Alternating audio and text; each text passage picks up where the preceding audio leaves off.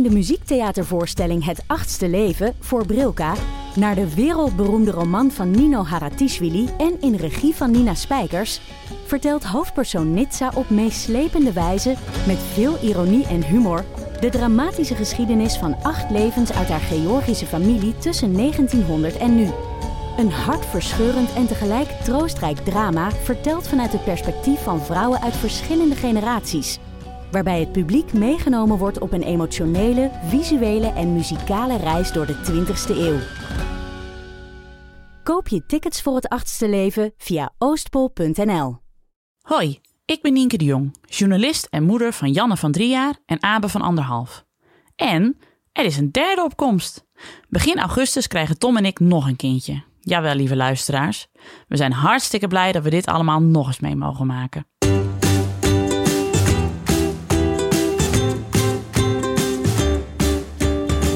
Je hebt ouders die er echt uren blijven hangen bij zo'n uh, crash. Ja, Anneke. Ja, maar niet vanwege, de, niet vanwege Alma. Maar, maar de koffie is gewoon heel lekker daar. Ja, dan toch gewoon bij de dag van de Leidse kun je toch gewoon met een voordeelzak uh, nou echt met uh, aankomen, zeg maar. Voor zichzelf. Ja. Even de voorraad aanvullen. Ja, precies. Dat is misschien wel een idee.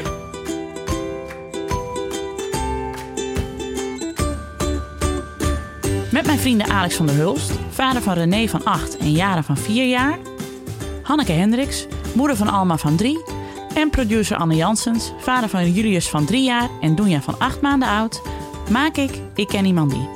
Een podcast over ouders, kinderen, opvoeden en al het moois en lelijks dat daarbij komt kijken. Ik snap echt niet waarom mensen met kinderen in Amsterdam willen wonen. Ik begrijp het gewoon niet. Het is alleen maar gezeik.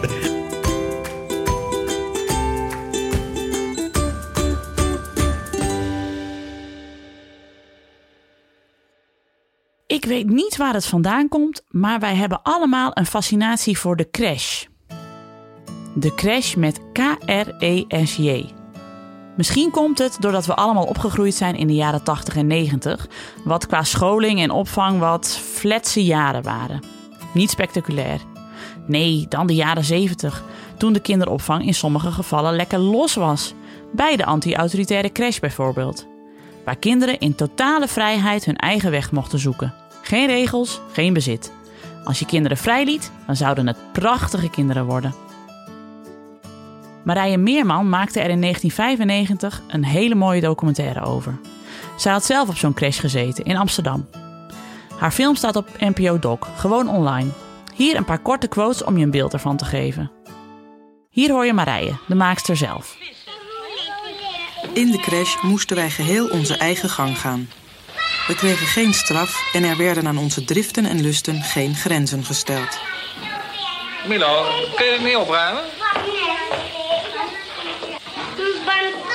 Je hebt, je hebt hier al die rommel gemaakt. Kan je dat eens een keer opruimen? Ik kan het niet. Je kunt het niet. Nee. Goh. Ik kan naar Nederland. Onze ouders vonden het belangrijk om ons gezamenlijk op te voeden. Op die manier wilden zij de machtsstructuur van het traditionele gezin doorbreken. En hier hoor je een weergaloze quote uit het archiefbeeld dat ze had gevonden van de crash. Dit jongetje probeert zijn piemeltje in een auto te leggen. Niemand zal hem er raar om aankijken. Dat is één aspect van de kinderlijke lustbeleving waaraan hier alle ruimte gegeven wordt. En mocht hij, wat op die leeftijd nog kan, met poep willen spelen, dan kan hij zijn gang gaan. Goed, nadat we die docu laatst terug hadden gekeken, dachten we... wij moeten ook zo'n crashkind in onze podcast hebben. En toen vonden we Deborah. Deborah uit Nijmegen. Op een mooie winterdag verzamelden Alex, Hanneke, Anne en ik bij Deborah thuis. Een prachtig huis, vol kleur. Anne pakte de apparatuur uit, Deborah zorgde voor de warme dranken... en Hanneke had me toch een joekel van een taart meegenomen, mensen. Wat een feest. Wat een lekkere taart is dit. Wat, wat eet ik? Is het lekker? Het is een hele rare naam. Boomstamtaart of zo.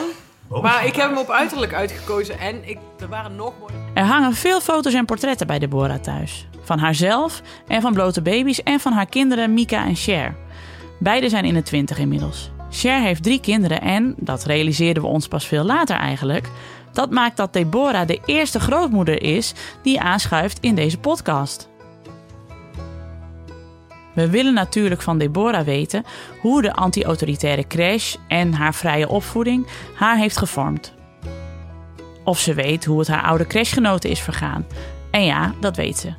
En we willen weten wat ze van haar eigen opvoeding heeft overgenomen of gelaten toen ze zelf eenmaal moeder werd. Maar ik ken iemand die zou ik ken iemand die niet zijn als we het tegelijkertijd niet zouden hebben over boeven, de tandarts, revolutionaire schoolvakanties, Jena-plan, koprollen en natuurlijk alpineren traplopen en jullie correspondentie. Veel te bespreken dus, veel te vragen aan Deborah. Maar ik moet bekennen dat we allereerst beginnen met de pakjes van onze sponsor Best Secret. Hebben jullie je doosjes al uitgepakt? Ik heb zelfs de trui aan, maar dat was meer omdat alles in de was zat. Nou, kijk, Kijk, kijk. een leuke trui. Kijk, kijk. Oh, had jij die besteld? Ja. Schoenen. En, maar daar, ik had die besteld en nog zes andere dingen of zo, hè? Ja. Ja, ik had heel veel. Ja, ik heb alweer iets teruggestuurd, maar dat gaat dus ook heel makkelijk. Oh, wat goed. De zonnebril was toch niet goed. Ja, Maar een zonnebril online kopen is natuurlijk ook eigenlijk een beetje vragen om problemen. Maar I blame the hormones. Maar het trainingspak voor Abe was echt eh, schot in de roos. Even voor de duidelijkheid. Best Secret is een geheim modeparadijs met ontelbare merken met collecties van zowel dit jaar als vorig jaar. Niets is ouder dan één jaar. En met flinke kortingen, tussen de 20 en de 80 procent. Je moet wel even lid worden. Dat kan via een aanbeveling van iemand anders of via ons. Ga daarvoor naar www.bestsecret.nl slash ik ken iemand die. Hanneke was zo enthousiast dat ze het unpacken van haar bestelling heeft opgenomen. Met Alma natuurlijk. Hoor maar. Ja, die, ja, deze krijgt iets minder. Nee, ik moet die zelf. Nee, ik doe dit even met het scherpe mes. Maar jij mag hem wel openmaken. Kijk uit. Kijk uit. Nou, maak maar open. Maar ik wil hem zelf met een mes. Ja, we zijn nou weer klaar met het mes. Maar ik wil zo wat zelf doen. Hè? Wat is dat? Ja, die, wil ik stappen. Die wil ik stappen. Die wil ik stappen. Ja, maar... Ali, we hebben nog spullen om uit te pakken. Ik heb hier een pyjama voor jou. Een hele nieuwe. Ja, hier. Mag ik kijken? Ja, en... Ja, ga maar op de stoel, op de stoel. Op de stoel, hier. Deze, deze, deze stoel. Deze? Deze? Ja. Maar ik heb... Ali. En wil je mijn trui ook zien? Ik heb ook een trui gekocht. Ali. Nou, oké. Okay. Pak ik wel zelf een trui uit. Tot zover. Unboxing with the Hendrixjes. Goed. Bestsecret.nl slash ik ken iemand die dus. Op naar de keukentafel, Deborah en de crash. In, introduceer, Popperpee. Uh, we zitten in Nijmegen. Knip, knipt hij er toch uit. We zitten in Nijmegen. aan de, aan de keukentafel van uh, Deborah. In haar, jouw, jouw prachtige huis hier. Uh, vlakbij het centrum. Uh, en we zitten hier omdat we het gaan hebben over iets wat nou in ieder geval wel ver van mijn bed uh, staat. Ik weet niet hoe, hoe, ver het van jullie bed afstaat. Nee, ik ben het heel. Ik ben, dit is wel, hier zat ik al naar uit te kijken. Sinds ik jaren terug de, de aflevering De Crash zag, de docu. Vond ik dat zo interessant van Marije Meerman. Ik heb hem vanochtend nog gezien, inderdaad. Dat over de anti-autoritaire crash van haar ouders. In Amsterdam. Ja. Want we gaan het vandaag hebben met Deborah over de anti-autoritaire crash. Um, wat is dat? En dan kun je dat even goed introduceren, Alex. Wat, nou ja, ik weet dus al, wat ik weet is van die, die documentaire. En dat uh, was in de jaren zeventig, denk ik dan. Uh, en die, um, uh, in die crash was het zo dat er dus geen regels waren. en geen bezit eigenlijk ook. En... Um, nou ja, gewoon heel veel vrijheid. Maar dat gold dus voor zowel de kinderen als de ouders die dus tegelijk leiding waren. Uh, en dat gaf die hele documentaire een nieuwe dimensie, omdat het dus die kinderen eigenlijk wel prima ging. Ook waar ze hadden dus oude beelden van uh, kinderen met uh, hamers en een plank waarmee ze dan een glijbaan hadden gemaakt uit het raam. En heel vaak dat je dacht, hmm, dat is misschien niet zo slim, maar ze deden het allemaal wel. Um, maar die maakte had de notulen ook bij. En daar ging ze mee de ouders langs. Want daar ging het een beetje mis. Het, eh, eh, dat je geen bezit, eh, niks in bezit mocht hebben, ging dus een beetje fout bij de ouders, die, die elkaar ook niet mochten bezitten. Oh ja. En dus met elkaar maar gingen. En daar ging het dus helemaal mis. Ehm, en ook volgens mij in de leiding dat ze het ook allemaal niet meer zo goed wisten wat ze nou precies moesten doen. Ah, dus de volwassenen hadden problemen met elkaar en de kinderen eigenlijk niet. De kinderen niet. Volgens mij het grootste probleem was een keer dat ze dan iemand jarig was geweest en alle eh, cadeautjes in de crash werden gedumpt van eh, bezit bestaat niet. Dus iedereen mag hier uitkiezen. Daar had één kindje wel een trauma van. Maar er was wel leiding. Er was wel leiding en die schreven alles op van die deed dat en die deed dat. En ik had hier moeilijk mee, want die sloeg. En eh, ik wilde eigenlijk zeggen dat het niet mocht, maar ik kan niet zeggen dat het niet mocht. En dan gingen ze daar weer heel lang over vergaderen, want daar hadden ze dan hele lange vergaderingen over wat ze dan moesten doen. Ik las ook nog een artikel eh, over de anti-autoritaire crash van eh, Sander Donkers, de Volkskrant-columnist, die zelf ook op die crash heeft gezeten begin jaren zeventig in Amsterdam. En zijn ouders hadden er vooral voor gekozen omdat zijn beste vriendje er ook naartoe ging en dat was wel makkelijk. En zijn ouders waren nog heel erg jong en wisten ook niet precies eh, hoe en wat. En eh, ehm, eh, dat Sander ook vertelde ehm, dat hij zich nog heel goed kon herinneren. nou ja, sowieso inderdaad dat er helemaal geen regels waren. En dat zij ook gewoon buiten op straat speelden, want ze hadden geen binnenplaats.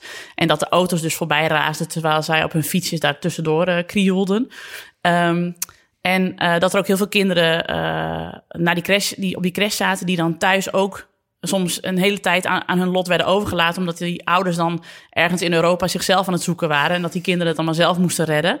Dus dat het een beetje eh, de kinderen soms een beetje in de steek gelaten werden door hun ouders, want die ouders die hadden die crash, waren die crash begonnen uit het idee van eh, we willen onze kinderen opvoeden tot nieuwe mensen een nieuw soort mens en eh, niet bevattelijk voor uh, uh, wat er in de maatschappij gebeurt. Hele autonome uh, kinderen die zelf heel goed hun beslissingen kunnen maken. Maar nou ja, dat er uiteindelijk ook heel veel kinderen inderdaad op hun dertiende al in een kraakpand terechtkwamen, omdat ze gewoon helemaal geen structuur kregen. En dat Sander zelf ook merkte van toen hij naar, echt naar de gewone school mocht, dat hij opgelucht ademhaalde, dat hij een tafeltje kreeg wat van hemzelf was.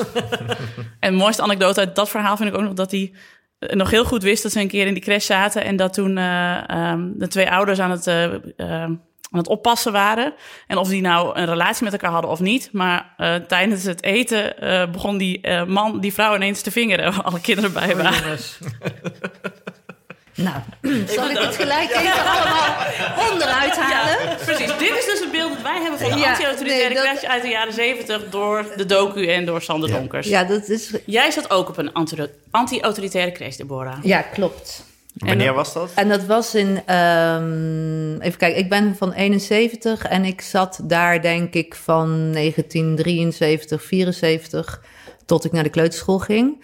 En Waar was dit? Dat was in Nijmegen. Mm. Uh, en van onze uh, crash is in 74 ook een film gemaakt door uh, Jury Voogd en Frans Bromet. Mm. En dat lijkt een beetje op wat jij schetst van die andere film, dat je inderdaad ons ziet, kinderen die dingen doen.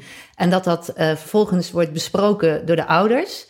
En ik denk ook, of ik weet dat veel mensen die die film zien, heel erg denken, oeh, wat doen die kinderen allemaal? En kan dat allemaal wel? En, want wij zijn inderdaad ook met gewoon een echte hamer en echte spijkers aan het spelen. Um, het grote verschil om te beginnen is al dat bij ons één crashleidster was, met wel een wisselende ouder. Dus um, die crash volgens mij van Mireille Meerman is ook iets vroeger. Maar er zijn in de anti-autoritaire uh, crash-stroming verschillende bewegingen. En um, wat ja, de overeenkomsten zijn in ieder geval wel, denk ik, uh, na de uh, inbreng van de ouders. En mijn ouders kwamen uit Duitsland en hadden daar ook een anti-autoritaire crash meegemaakt. Mijn zus is drie jaar ouder. En dat was veel extremer, maar zij vonden het wel interessant. Maar ik kom uit een heel uh, normaal gezin met ja. twee ouders die niet zijn gescheiden en een zus. En toen ik in de puberteit uh, soms strontvervelend was, zeiden mijn ouders ook gewoon: en nu is het genoeg. Hmm. En je gaat naar je kamer. En waarom hadden je ouders in beginsel dan voor die anti-autoritaire crash bijvoorbeeld in Duitsland gekozen? Weet je dat? Nou, ze hadden niet zozeer in die, voor die crash in Duitsland gekozen volgens mij. Maar ze raakten daar, uh, ze maakten daar kennis mee. Maar ze gingen in Duitsland wonen omdat mijn vader daar in Marburg uh, met, bij een filosoof iets met studie, nou weet ik veel. En zij hadden wel zoiets uh, in de hele emancipatie in, van die tijd en uh, het studeren en het wel loskomen van hoe je zelf bent opgevoed. Dat zij zoiets hadden van een kind verdient veel meer eh, eigenheid en een andere aanpak dan eigenlijk wat gebruikelijk was in die tijd. Het autoritaire, het, het zinnetje van omdat ik het zeg, Mhm. dat was wel echt een taboe. Weet je, je gaat niet tegen een kind zeggen van je mag dit niet en dat een kind zegt waarom niet, omdat ik het zeg. Oh ja. Weet je, dat, dat dekt een beetje heel kort de lading van waaruit zij wel eh, met ons wilde omgaan. En inderdaad tot eh, kritische, autonome, ehm, geëmancipeerde, creatieve, eh, zoiets die... nou ja, en, en een vriendin van mij die heeft, ehm, dat is nu anderhalf jaar geleden of zo, ook een film gemaakt. En eh, die film van Marije Meerman, dan zijn ze inderdaad 5, 26. En wat ik zelf interessant vind, we zijn nu ook allemaal ouder en ouder. Dus ehm, ja, en ook in haar film, ik heb die ook wel eens gezien, dan zie je inderdaad van die dolende twintigers op Ruigoord, totaal eh, weg van de maatschappij. En wij hadden altijd zoiets, wij snapten dat niet, want voor, voor mij is het altijd echt een geuzennaam geweest, weet je. Ik was er ook altijd heel trots op en ik vond het heel stoer en ook als, je, als ik eraan terugdenk dat ik als driejarig kind, vierjarig kind, ik voelde me altijd heel groot, heel onafhankelijk. Mm. En volgens mij komt dat echt wel door die aanpak. En als ik dan later wel eens tegen mensen zei van... ja, ik zat op een aantal autoritaire crash... en wij zijn nog met een aantal best hecht en zo... dan we- werd er Ja. altijd zo naar je gekeken van... oh my god, weet je wel. En dan dacht ik, hè? Totdat wij dus inderdaad ontdekten... er is, leeft ook een heel ander beeld inderdaad... van hele eh, tragische toestanden. Nou ja, en onze crashleidster die vertelde dus laatst... dat ze dan zo'n vergadering hadden... en er kwamen nieuwe ouders... die zouden komen kennismaken... en die kwamen naakt binnen... Oh, dus die ouders die zaten te vergaderen. En gewoon met kleren Ja. aan. Want die waren aan het vergaderen. ja, ja. En, eh, en die nieuwe mensen. Dus dat was inderdaad wel heel. Ja, kennelijk eh, waren zij misschien daar heel anders in of zo. Het was een, het was een breed, breed spectrum aan anti-autoritaire ouders. Ja, Ja, het is natuurlijk misschien ook wel goed om even te schetsen dat je natuurlijk eh, dat het een, een, hele, een hele andere tijd was. Ook in de zin inderdaad dat de, de ouders die jullie op de crash deden, natuurlijk voort waren, dat waren dan boomers of eh, nou ja. eh, mensen die in de Tweede Wereldoorlog waren geboren, zo'n beetje. En dan Ja. weet je, ben je be- in de 70 jaren ben je begin 20 en je krijgt je eerste kind. En dat zijn natuurlijk nog eh, ouders die heel erg zelf opgevoed zijn met inderdaad eh, ja is ja, is nee is nee. En vader, eh, vaders wil is wet. En eh, ja, zoals ik van mijn eigen vader weet, bomvolle klassen, waarin nul ruimte was voor ontplooiing, zelfontplooiing of een eigen mening. Of je ging gewoon mee in het stramien. En ja, uiteindelijk rolde je uit zo'n school met een diploma. En dan mocht je jezelf nog helemaal gaan ontdekken eigenlijk. Want je was gewoon, ja, er was ook helemaal geen tijd na de oorlog voor, Nee. voor vrije Ja. expressie en geneuzel. En dan krijg je dus zelf, ik snap als je in die situatie bent opgegroeid en je krijgt zelf een kind, dat je dan heel goed kunt denken van, oké, dit gaan we dus even helemaal anders doen. Want daar heb ik best wel last van gehad. Of dat heeft mij niet echt geholpen. Nou, En dat je dan totaal aan de andere kant van het spectrum gaat zitten. Ja, weet je, het, eh, voor, ik kan alleen voor mezelf en mijn eigen ouders praten. En eh, mijn moeder die zei altijd van... het is helemaal niet dat ik nou zo'n vreselijke opvoeding heb gehad. Want zij mocht als meisje van de Achterhoek, een boerenmeisje... gewoon ook op de 18e naar Parijs. En was inderdaad niet vaders wilswet. Ze zagen haar ook echt wel dat zij een heel ander meisje was... dan haar zus en haar broers. Dus, maar en het was wel een emancipatie van henzelf... En mijn vader, dat vond ik ook wel een, een bijzonder inzicht. Die vertelde, die was op zijn dertiende, ging hij naar het seminarie. En die zei, ik heb eigenlijk, eigenlijk nooit echt een opvoeding gehad. En wat ik dus heel bijzonder vind... en wat je heel erg terugziet in die film uit 74... dat zij dus die bereidheid hebben om met een groep ouders... eigenlijk constant hun eigen handelen onder de loep te nemen. Dus het was, als ik het zo nu bekijk... ook een opvoeding van henzelf. Ja. En eh, op een gegeven moment zei mijn vader ook laatst... naar aanleiding van die film van Sharon... dat eh, hij ook besefte van... Hij studeerde op dat moment en hij gedroeg zich heel vaak in die vergaderingen alsof hij in een werkcollege zat en dat hij een ander wilde overtuigen.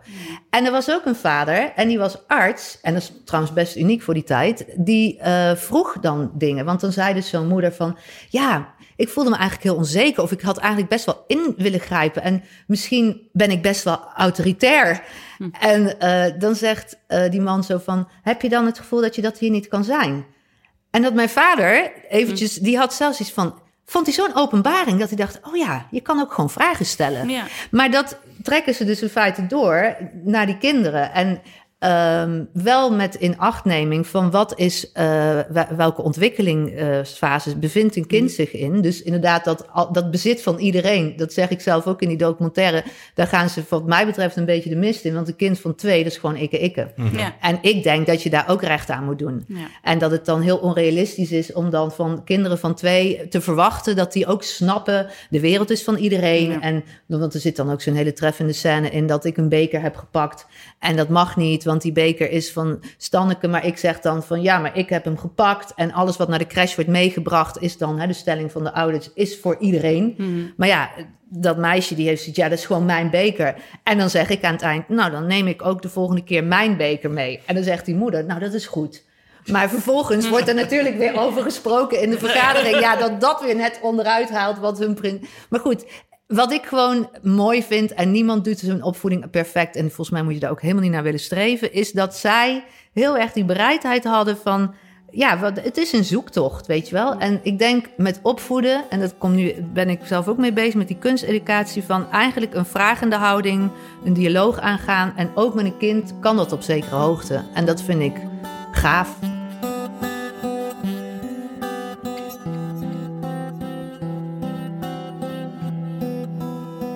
Ik heb ook wel het gevoel dat het voor, eh, voor de ouders veel ingewikkelder was voor de kinderen. Want voor de kinderen is het gewoon een speelsituatie. Ja, toch? Met, nou ja, een kind kan ook niet zeggen, hé, hey, hier zijn minder regels dan op een andere plek. Het is gewoon spelen. En, Dat is onze realiteit. Ja, En wij hadden wel, denk ik, eh, veel vrijheid in de zin van om de mogelijkheid om jezelf te ontwikkelen. En dat vind ik wel, daar wil ik echt wel een, een eh, iets. Ja, dat vind ik gewoon heel gaaf. Want de, die, die crash, dat vroeg die, eh, die vriendin ook, Sharon aan ons, van wat is je bijgebleven? En letterlijk de ruimte die er was, er was gewoon een hele grote ruimte.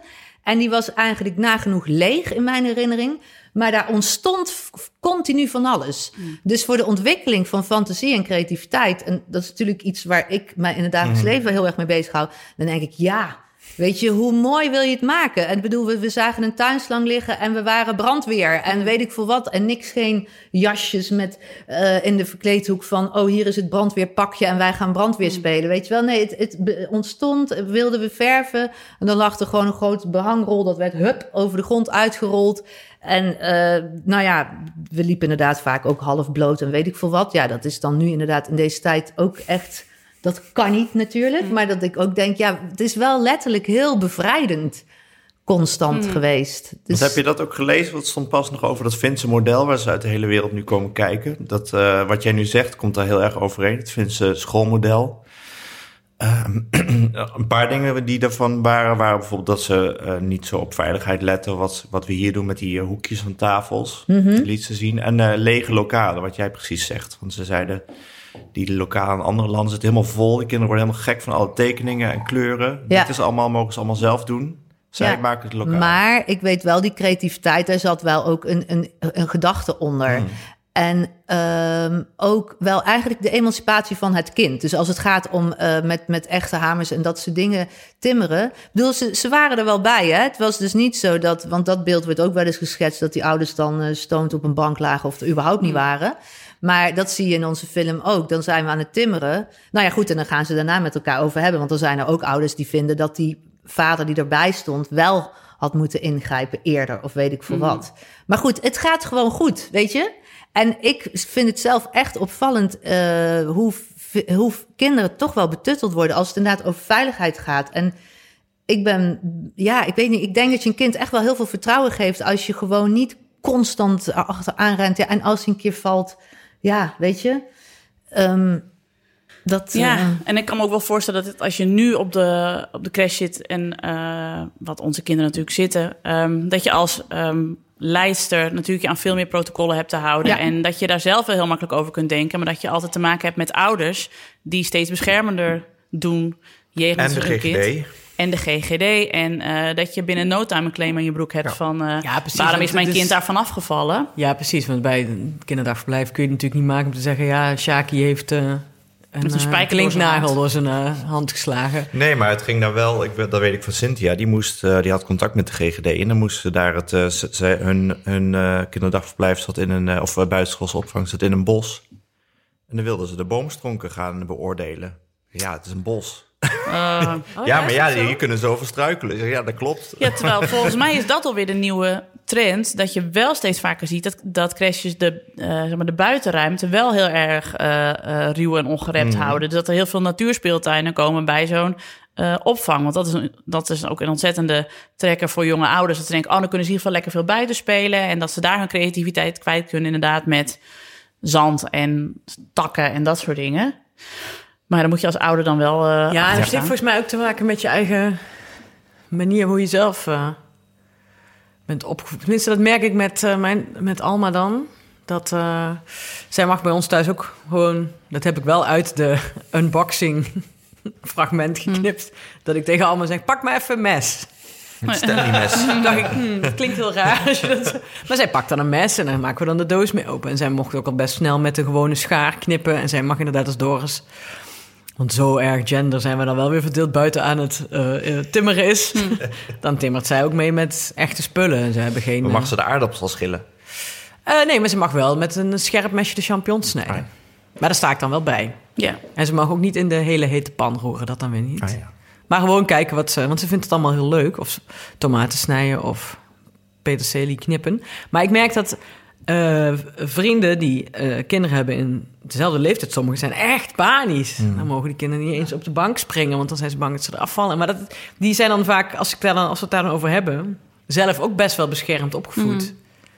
Dus ik kan me dan voorstellen dat je dat bijna niet uit kunt zetten... als je dit een beeld hebt dat je kind eh doodgaat. Ja, terwijl ze dus in dat, wat ze dus bij die Finnen deden, en zullen ze misschien bij jullie ook hebben gedaan. Ze zeggen van, oké, je gaat nu hier even afspringen, dat is goed. Eh, wat wel kan gebeuren is dat je straks heel hard op die punt daar valt. Maar verder mag je het zelf weten. Dat, dat, dat, zo doen zij het dan. Wat ik op zich een hele goede manier Nou, dat zeg ik ook heel vaak Ja. tegen mijn kinderen van. Ik vind het goed dat je erop staat, maar eh, je kunt er vanaf vallen, hè? Ja. Ja. kijk maar wat je er dan mee doet. En Precies, ja. dan valt er ook wel eens Ja, iemand. inderdaad, als zij het snijden is, zeg ik, je moet echt uitkijken, want je snijdt je vinger eraf. dan moet je naar het ziekenhuis, maar dat vindt ze dan ook wel weer interessant. Ja, dat vind ik altijd lastig. Want dan, we moeten dan wel altijd de consequenties bespreken. Van wat gebeurt er dan precies als dat gebeurt? En dan moet Ja. ik weer zeggen, ja, Ja. ja. ja, dat weet ik niet. Dan ben ik zo plat als een pannenkoek dan, zegt Jaren. Als ik eh, onder die auto kom, ik zeg, ja, dan ben je zo plat als een pannenkoek. dood? Ja. Maar Ja. wat wil jij zeggen? Nee, nou ja, dat, het is best veel werk opvoeden. Als je dat- nee, want dat, daarom, weet je, dat vond ik zo'n tegenstrijdigheid. Omdat er dus zo wordt geschetst van... oh, die anti-autoritaire opvoeding, die ouders die deden maar... of die trokken zich niks aan. Denk, nou, eh, wacht even, dus niet, hè? Die waren er enorm mee bezig. Ja. Dus ja, en nogmaals, daar kan je van alles van vinden. En dat is ook prima. Maar je kan er in ieder geval niet van vinden dat, het, eh, dat we verwaarloosd werden. Nee, En- want dat vind ik het grappige, want we hebben het dan over de jaren 40, waar de, gro- de grootouders van de kinderen van de autoritaire crash, anti-autoritaire crash vandaan kwamen. Ik bedoel, mijn ouders zijn allebei in 1940 eh, geboren, maar die, ik bedoel, die konden gewoon. Niemand hield zich bezig met hen Nee. op die boerderij of in die Nee. bakkerij. Want die, die ouders waren gewoon aan het werk. Ja. En verder sloegen die elkaar wel ook met spijkers en hamers de kop in. Als niemand keek. Dus wat dat betreft is het natuurlijk ook dat je niet per se heel eh, op de lip werd gezeten als je in die tijd bent opgegroeid. Nee, want kijk, bewust, weet je, dat is misschien dan nu weer zo ver doorgeslagen dat je inderdaad daardoor zo bewust bent van alles wat er gebeurt, dat je het ook weer wil, wil gaan weghalen bij je kind. Maar ik denk dat je daar je kind enorm mee tekort doet. Want dat is wat ja, nu ook wel een beetje zo de, de tendens hè, van, of de kritiek ook wel van de prinsjes en de prinsesjes, die inderdaad eh, direct een burn-out krijgen als eh, en even wat tegen zit in het leven. De curlingouders. Ja, Ja. precies. Nee, dus dat. ehm, ja, het is, het is altijd een, een, een eh, hoe noem je dat? Zoeken naar balans. En, eh, en dan is het volgens mij ook nog per se, niet eens zo per se van, oh, toen dit en toen dat. Maar in elke tijd heb je mensen die makkelijker of, of een andere overtuiging hebben, of door omstandigheden. Eh, dus dat, natuurlijk. Ja, en- de anti-autoritaire crash is natuurlijk een heel mooi, eh, geeft een heel mooi tijdsbeeld van een deel van de Ja. jaren zeventig. Ja. In de zin van inderdaad elkaar vrijlaten. En dat het ook een beetje eh, aansluit dus bij die vrije liefde. Tenminste, wat je in die documentaire van Marije Meerman ook ziet in het stuk van Sander Donkers, wat ik ook even in de eh, show notes zal zetten. Ehm, ook heel erg dat ouders onderling ineens ook met elkaar gingen. Want dat was inderdaad ook, ja, je had toch geen bezit, dus je bezat elkaar ook niet. Dus, eh, maar dat is ook maar een deel van de jaren zeventig. Ja. Dat is het flower power idee, wat, wat misschien een beetje is achtergebleven als standaardbeeld. Maar ja, mijn ouders zijn opgegroeid in de jaren zeventig. Nou, dat was niet, eh, Niet heel erg flauwe powerig hoor. In Friesland eh, liepen ze volgens mij Nee, jaar dat is natuurlijk ook voor sommigen gewoon een excuus geweest. Van, Ja. eh, ik, wil, ik wil wel met die en die aanrotzooien, dus eh, plak ik daar maar op van, eh de zit bestaat niet. Nee. Ja, Nou ja, gewoon dat ja. mijn ouders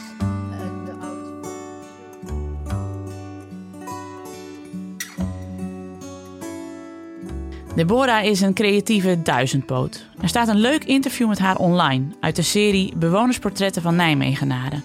De titel luidt Deborah, wereldvrouw uit Oost. En dat is ze. Ze maakt, verbindt, organiseert, zingt en deelt. Ze geeft les, organiseert workshops, ze danst. Altijd weer bezig met iets nieuws, iets ontdekken en haar grenzen verleggen.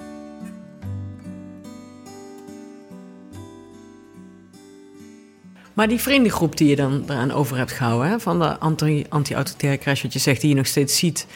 eh, zie je daar dan eh, vergelijkbare dingen in met hoe zij met hun kinderen omgaan? Of Nou wat zie je voor dingen die anders zijn eh, met jullie groepje ten opzichte Ja. van de rest van je leeftijdsgenoten? Ja, dat kinderen? is dus heel leuk, want daar ging dus die film over van Sharon. Omdat ze dus inderdaad daar benieuwd naar was: van is er nou een rode draad of niet? En eh, er zijn zeker verschillen. En het leuke is dat, eh, en dat, dat merkte ik, want jij zei, en dat zal ook voor een deel ook zo zijn, van uh, wat je zelf hebt meegemaakt, geef je door in je opvoeding. Maar ik denk ook dat een opvoeding, eh, als die lukt, niet dat dat, hè, maar dat je juist doet wat je zelf wil. En dat je dus inderdaad dat autonome wezen bent en dat je werkelijk die vrijheid en dat vertrouwen voelt. En niet van, ja, ik doe maar, want mijn ouders deden het ook zo. En dus, eh, weet je, want dat hoor je best wel vaak Ja. ook van ah, moeders bijvoorbeeld naar hun eigen dochters van, nee, laat die baby maar gewoon houden. Dat deden wij vroeger ook. Ja. Terwijl, ja, mag ik het lekker zelf weten? En dat is dus heel grappig, omdat er dus best wel wezenlijke verschillen zijn. Omdat al die mensen, eh het ik bedoel, ook verder andere eh, dingen beleefd hebben in hun kinderjaren en jeugd dan ik bijvoorbeeld. Dus op het moment dat je ouders zijn gaan scheiden of zo en je was heel klein en je ging inderdaad met je moeder in een woongroep wonen, want dat is ook bij eentje het geval. Ja, dan, dan groei je weer anders op dan ik. En dat heeft dan ook weer weerslag op hoe jij je ontwikkelt en met je eigen kinderen. En nou ja, dat, dat, die vrouw bijvoorbeeld heeft dan een baby gekregen. En zij dacht ook inderdaad van, dat doe ik net als mijn ouders, heel flower power. En die baby, die gaat gewoon mee overal naartoe. En ze zei, ik trok dat voor geen meter. En mijn baby nu moest gewoon rust, regelmaat en reinheid, weet je wel. Terwijl ik heb inderdaad met Mika beleefd dat ik dat inderdaad zo deed. Die gooide ik in een draagzak en ik ging naar Amsterdam en ik was een paar dagen weg. Ik had borstvoeding en eh, wat had ik nodig? Ja, drie luiers of zo, weet ik veel. Dus die kocht ik dan wel weer. Dus ik was daar inderdaad zelf, ja, of dat dan per se door me... Nou ja, in die zin dat je het vertrouwen voelt dat je het gewoon op jouw manier kan doen. Ja. En dat is het mooiste compliment, denk ik, wat je zelf aan je ouders dan hè, zou kunnen geven. Ja. En ook als je het precies doet zoals je ouders. Als je denkt, ja, top. En zo, ja. Er zitten in je vriendengroep ook eh, bankiers die in de city in Londen werken. Eentje, die, die werkt nou in Vietnam eh, als manager of zo van een scheepswerf. Nou ja, superleuk volgens mij. Maar dat is misschien het enige waarvan je kunt zeggen van... eh, dat is, ja, nee, maar dat is eh, toch iets heel anders trouwens dan bankieren. Dus we zijn allemaal heel erg, eh, eigenlijk waar- wel, wel zelfstandig ondernemers. Allemaal wel in eh, leidinggevende functies. Willen we allemaal de baas spelen. En allemaal in creatieve functies ook? Of, eh? Ehm, nou ja, dat, eh, dat is leuk, omdat je ook zo merkt dat creatief natuurlijk een heel breed begrip is. Want eh, eentje is ergo, eh, ergotherapeut. En daar heb ik zelf onlangs ook geleerd, eh, omdat ik met een docent ergotherapie samenwerk, dat dat ook heel erg over creativiteit gaat. Je behandelt iemand vanuit de mogelijkheden. En niet van, oh ja, zielig, je bent nou gehandicapt en je kan niks meer. Maar wat, wat kan je nog wel? En dat is dus ook direct wat hij aanhaalt. Als, want dat is dus een vraag die wij dan in onze documentaire krijgen van je creatief? En dan zegt bijvoorbeeld die van die scheepswerfjongen, nee, ik ben helemaal niet creatief. Maar goed, gaandeweg het gesprek merkt hij van...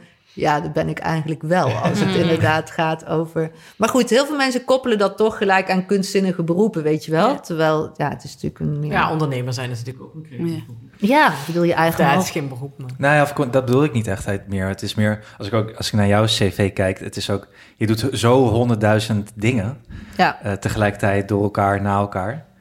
En, eh, en, en, en ik bedoel niet per se met een bankier als in iemand die met geld werkt, maar gewoon één iemand die één baan heeft. Weet je wel, Hmm. ik ben bankier. Of ik ben, dat zei je ook net even voordat dit apparaat aanstond. ja. Het is moeilijk te vertellen in één woord wat jij bent. Ja, omdat het inderdaad. ehm, en ik geloof ook dat dat zo is. Weet je, je maakt dingen mee en eh, daardoor krijg je weer nieuwe inzichten. En het, wat ik heel zelf heel fijn vind, is dat mijn werk en mijn leven, of mijn leven aan zich, wat ik doe en hoe ik leef, dat, dat is heel erg in elkaar vervlochten. En ik, ik, ik, dat is misschien, ja, daarvan denk ik wel eens, dat is echt anti-autoritair of zo. Ik doe gewoon wat ik leuk vind. En er zit ook niet zoveel tussen. Eh, weet je, ik heb een idee en dat ga ik doen. En dan mislukt het soms of niet. Of, en dan, eh, maar aan de andere kant, maar dat is niet voor iedereen zo, weet je. Ik bedoel, maar het is wel zo dat ik daar, ik kan daar wel heel makkelijk naar acteren, naar Ja, mijn het eigen. is wel iets wat je natuurlijk van jongs af aan wel hebt meegekregen Ja, altijd. dat- Te beginnen bij die crash al van, Nee, je kan klopt. hier met alles, alles doen wat je wil. Het lokaal is leeg. Ja, nee, want als mensen dan ook tegen mijn ouders zeggen... nou, jullie wel trots zijn op jullie dochter zelf, dat hebben jullie goed gedaan. En dan zegt mijn vader, nee, dat hebben ze zelf gedaan. Weet je? En dat is wel ook waar ik, wat ik ook in mijn werk leuk vind... om een soort van randvoorwaarden te creëren... waarin mensen zelf kunnen bewegen... en dat je naar een soort van dialoog aangaat... en kijk, wat kan ik voor jou betekenen? Maar, maar niet zenden... Weet je, ik bedoel niet de, de banking concept of education. Ik weet niet of je dat kent, waarin inderdaad de docent is gewoon, hè, die, die geeft jou dingen in bewaring en die bepaalt voor jou. Zo, dit, eh, dat is van. Dit eh, moet je leren, de waarde. moet je onthouden. Ja. ja. Maar daar heb je wel, denk ik, later mee, eh, daar ben je mee in contact gekomen toen je later naar school ging. Ja, klopt. Want hoe, hoe zijn jullie, eh, als je naar die groep kijkt, hebben die moeite met autoriteit of vinden ze het vervelend? Of ja, het, is, het was anti-autoritair. Ze Dus, zijn allemaal eigen baas geworden. Ja. Dus, dus ja. maar goed, ze hebben het toch wel, je hebt er, komt er wel mee in aanraking. Nee, maar dat is dus wel, dat vonden we wel heel opvallend, ja. Dat we daar wel een soort van ehm, gezamenlijkheid in vonden. Dat, dat eh, ja, omdat iets niet mag, ja. Weet je, dat is ook een vriendin van mij heeft nou allemaal gedoe met leerplichtambtenaar vanwege haar eigen kinderen. En ze is, ja, ik ben daar gewoon niet gevoelig voor. Je wel, dan zitten ze daar allemaal. En Nee, dus en dat. eh, en inderdaad, eh, ik ging wel naar een hele leuke school, de Jeneplanschool. Maar op een gegeven moment, daar had, in mijn tijd waren daar nog de nonnen. En ik weet nog dat, eh, dat zo'n non tegen me zei: "Je- Hou je brutale mond. En dat ik zei: Nee, ik mag alles zeggen wat ik vind, mits ik het op een normale toon doe. dat zat zo ingebakken. En dat, nee, maar dat geeft wel echt vertrouwen hoor. Ja. Als, ook Ja. als jong kind. Dat je echt die overtuiging hebt van. Nee, je moet gewoon, weet je, ik bedoel, hou je brutale mond. Ik zeg gewoon wat ik vind. Of waar, waar, waar- weet je, ik, ik zie dat gewoon anders. Dat mag ik toch. Ik Ik zie Janne dat ook allemaal Nou, zeggen. echt, ik wou net zeggen hoor. Ik moet dit thuis niet gaan herhalen, want dan ben ik echt de sjaak hoor.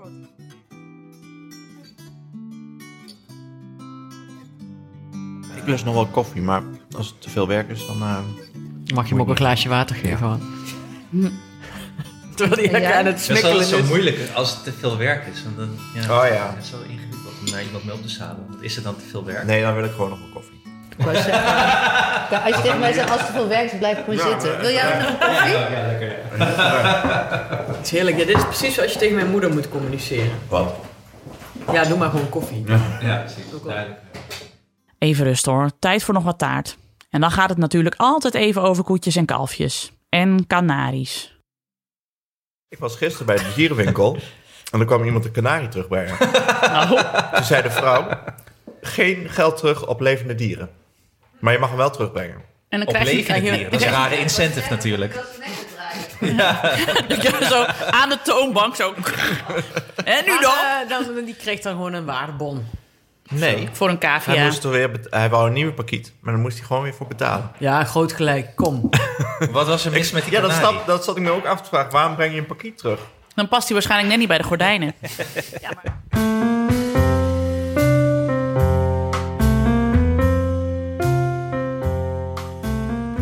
Via de nieuwe buren van Anne kwamen we op een of andere manier bij Fred Teven uit. Luister maar. Ik heb dus nieuwe eh, buren.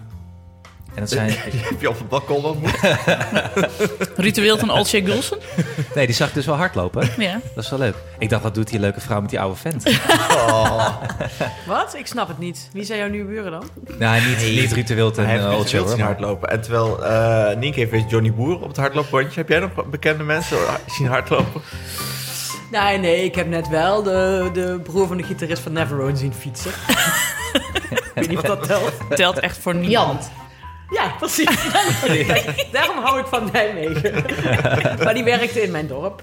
Of ja, die komt uit mijn dorp. Ik woon in zijn dorp, zo moet ik het eigenlijk zeggen. Maar ik heb dus niet meer buren. Ja, Maar het zijn de Chinezen. Ja. En ehm, eh, ik kijk met jullie vaak Word Party. Ken jullie dat? Ja. Third party. Ja, precies. Ah, ja, ja. Maar heb je- in seizoen 4 is er dus ineens een eh, schildpad bij. Een babyschildpad. En die is Chinees. Ja. En ineens gaan ze in het Nederlands dus, de kinderen, alle woordjes in het Nederlands, doen ze ook in het Chinees ineens. Dat viel me laatst op, ja. Dat Super dacht- woke echt. Ja. Ja, ontzettend. Ja. Zeg jij nou woke? Ja. Ja, dit was echt Ja, woke. hij komt uit Amsterdam natuurlijk, zegt hij woke. Ja. Hij is boven de 30, hij komt naar Amsterdam. Kan je gewoon gebruiken binnen de ring. Hmm. Woke. Maar ik kwam dus op een gegeven moment Julius kamer in en was aan het spelen. Ik zei hallo. En toen zei hij, ni hao. Echt fantastisch. Ja. Dus dat is handig nou je ook Chinees puur hebt. Maar die komen hun appartement niet uit. Vanwege de, vanwege de corona natuurlijk. Ja, ik weet niet, maar ik zie ze dus heel weinig. Maar ze hebben wel inderdaad een eh kinderfietsje alle twee. Ah, ja. Ja, Met een mandje. Ik dacht al, waar komt het... eh, Ja. Weet je wat het, de goorste persoon die ik ooit heb zien hardlopen? Ja, die, wa- toen reed ik naar... Niet Johnny Boer dus. Nee, nee, Jo- nee Johnny Boer, by far. echt. productie van een verhaaltje. Nou, ik was ooit met de auto op weg naar mijn broer, die woont ook in Amsterdam. En toen wilde ik afslaan en toen zag ik Fred Teven in een hardlooplegging. nou, nothing beats eh, dat, zeg maar. Dan ben je wel wakker hoor, 's ochtends. Zo. David. Maar leuk dat hij iets aan eh, bewegen doet. Hey. Die schaamt zich daar ook gewoon niet voor. Dat is goed. Nee, maar ja. Dat, dat, we, ja, hoe? Maar echt een legging? Had hij echt een legging aan? Een legging. Nee, hij is zo iemand van zo'n wijde jogging. Nee, een lange legging. Het was denk ik in de, in de winter. Dat was echt, dat was, viel me op van, daar staat een oude man in een legging. Oh, het is Fred Teven.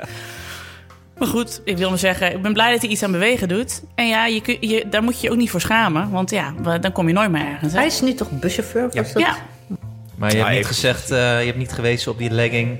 En je zei, Fred, ik hoop dat je het bonnetje nog hebt. ik stond bij het stoplicht en toen deed ik zo tik, tik, tik. En toen deed ik zo met mijn vinger zo wees naar die legging. En toen deed ik zo, no, no, no.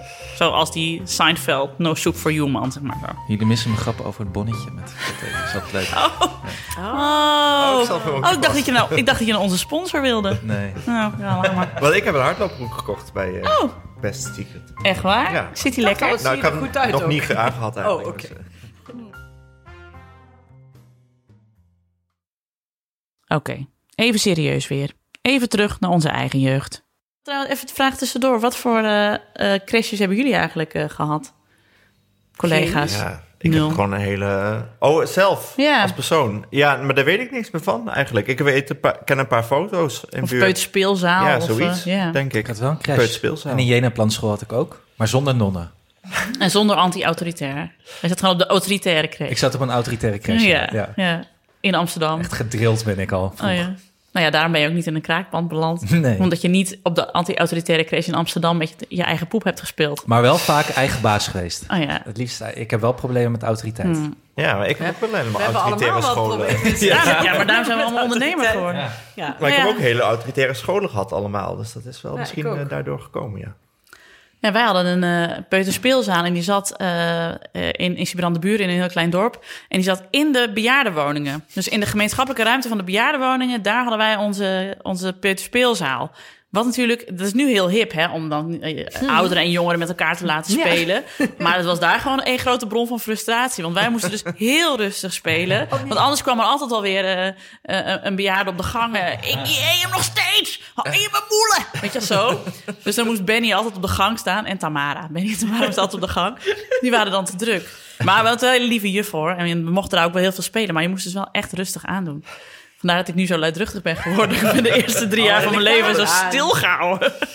Nee, ik, eh, wij, ik zat niet. eh, ik ben gewoon naar de kleuterschool gegaan op mijn vijfde. Mijn moeder heeft mij zo lang mogelijk. eh, die vond dat gezellig Ja. als ik thuis was.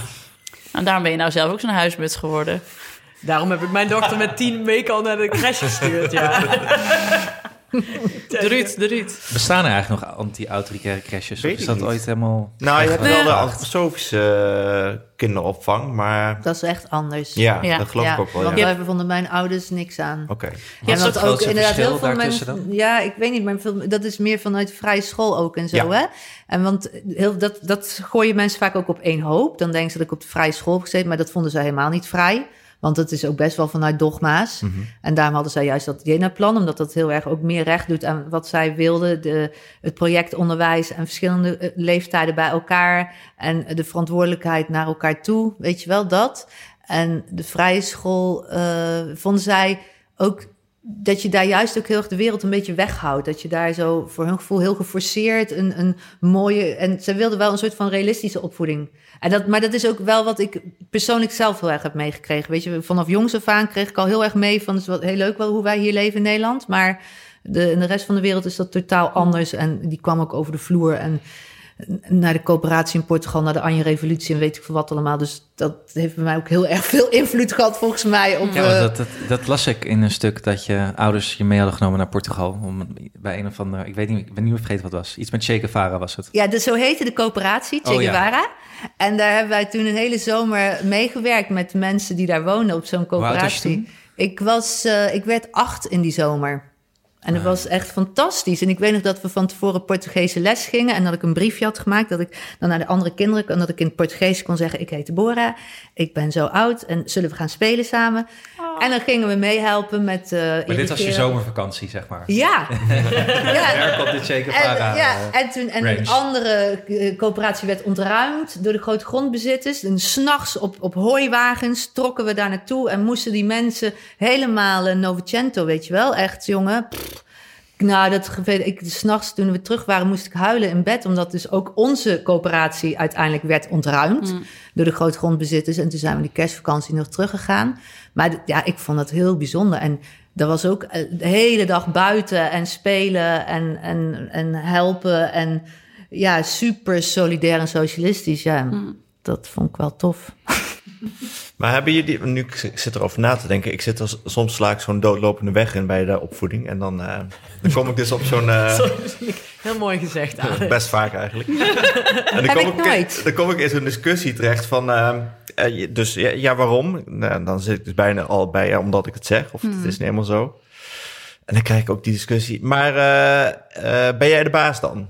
Ja, ik ben de baas. Ben je ook de baas over mama? Nee, dat ben ik dan niet.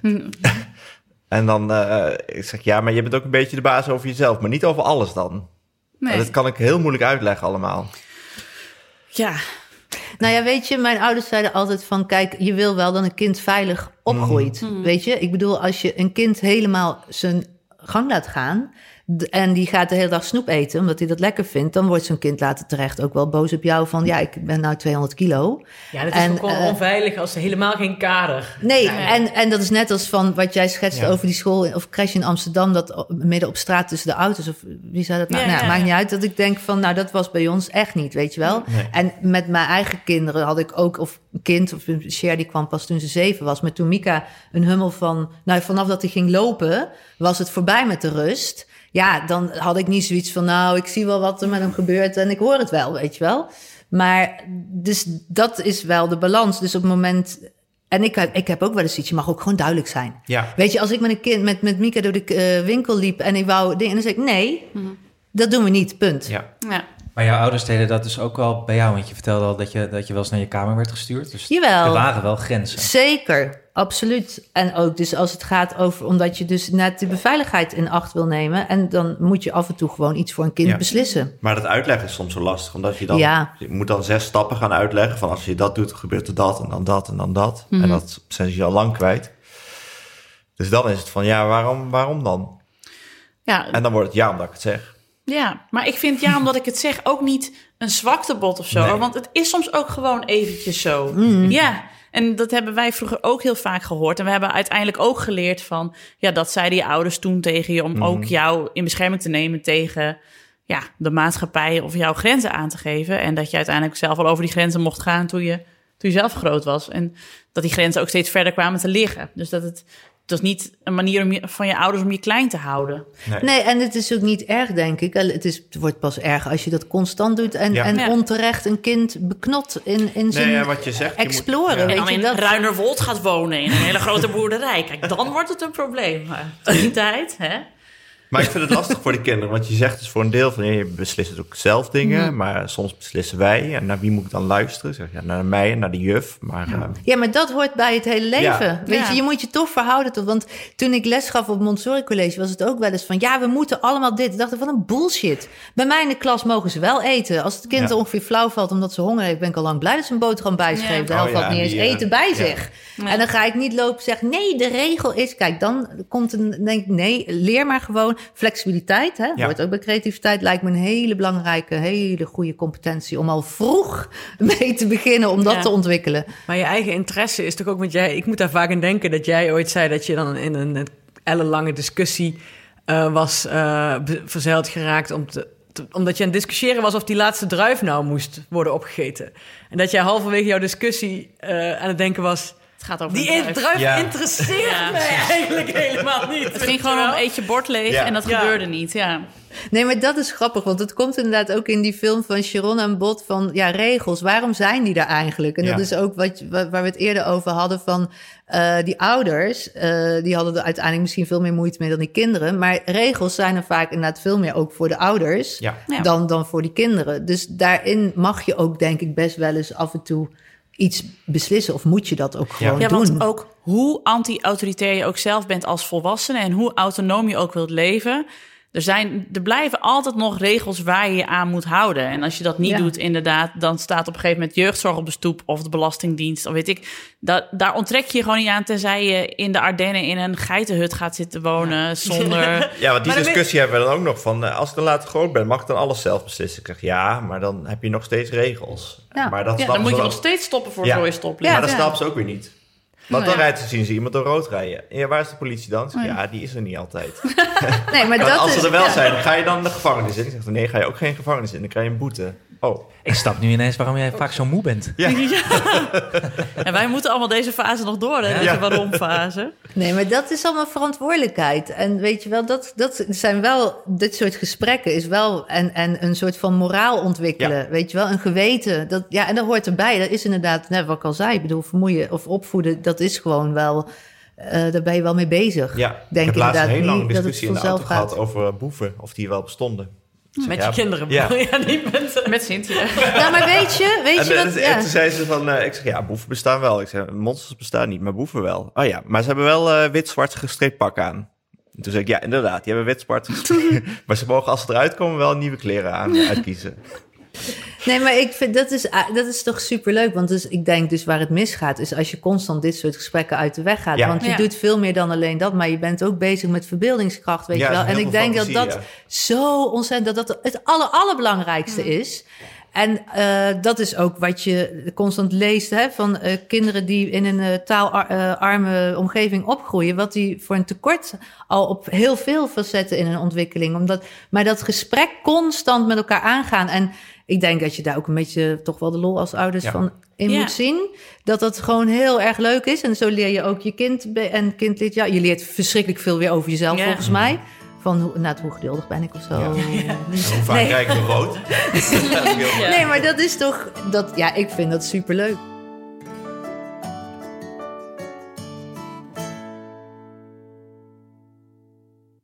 Maar dat had ik laatst. eh, toen merkte ik van eh René is, is te, die is zo braaf dat ze te gevoelig is voor autoriteit. Oh Dus ja. toen reden we op de snelweg eh, langs de politie, stond eh, ergens te controleren. Papa, je moet nu heel goed rijden, want we rijden langs de politie. Oh ja. Ik heb gelijk een dot gas gegeven. Je mag dan dit niet doen. Nee, niet, niet Niet doen, niet doen. doen. Oh, je hebt helemaal bang gepraat. Nee, ik vind dat je dan, dan moet je autoriteit een beetje gaan uitdagen. Als dat, eh, Ja, want het is ook heel leuk voor kinderen om te zien dat ouders soms ook bepaalde Ja. dingen aan hun laars lappen. Dat ik nog zo goed weet dat we dan met mijn vader in de mini over de afsluitdijk gingen rijden. En dan gingen we 100 rijden. En dat mocht daar natuurlijk wel, maar dat voelde als iets heel spannends en dat mag niet. En dat mijn vader daar dan aan meedeed en in het complot zat, dat wij bijna uit die mini rammelden. Dat vond ik echt, eh, dat soort verhalen ook echt te gek. Gewoon omdat ik mijn vader verder zag als iemand die altijd de regels wel volgde. ja, of een beetje kritisch doen tegen jouw leraren. Ja, Dat is ook wel leuk.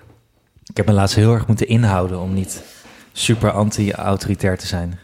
Tegen de crashleidsters. Nou, nee, tegen... Daar was hij al een, heel eh, anti-autoritair tegen. ja. Nee, ik heb vandaag jullie keurig om half tien gebracht. Half tien? Ja. Dear Lord, Ja. zeg. Ja, dus ze slapen eh, door. Daar gaan we gebruik van maken.